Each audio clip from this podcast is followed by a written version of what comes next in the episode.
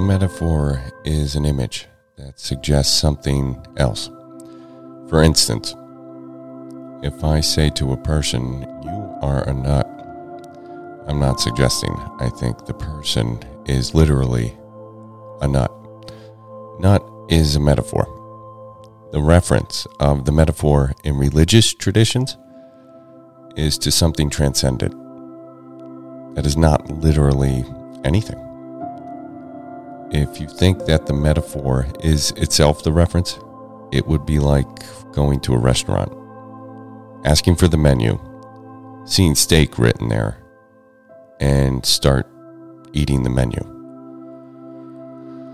For example, Jesus uh, ascended to heaven. The denotation would seem to be that somebody ascended to the sky.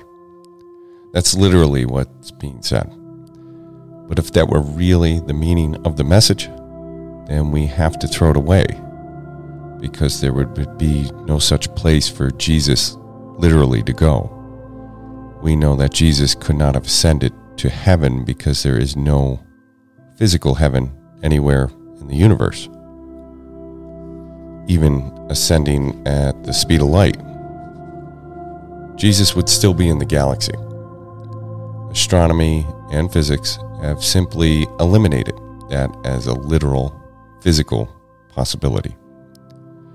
But if you read Jesus ascended to heaven in terms of its metaphorical connotation, you see that he has gone inward, not into outer space, but into an inward space, the place from which all being comes into the consciousness that is the source of all things, the kingdom of heaven within.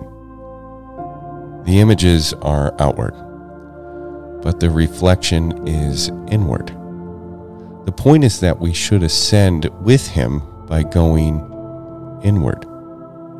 It is a metaphor of returning to the source, Alpha and Omega, of leaving the fixation on the body behind and going to the body's dynamic source.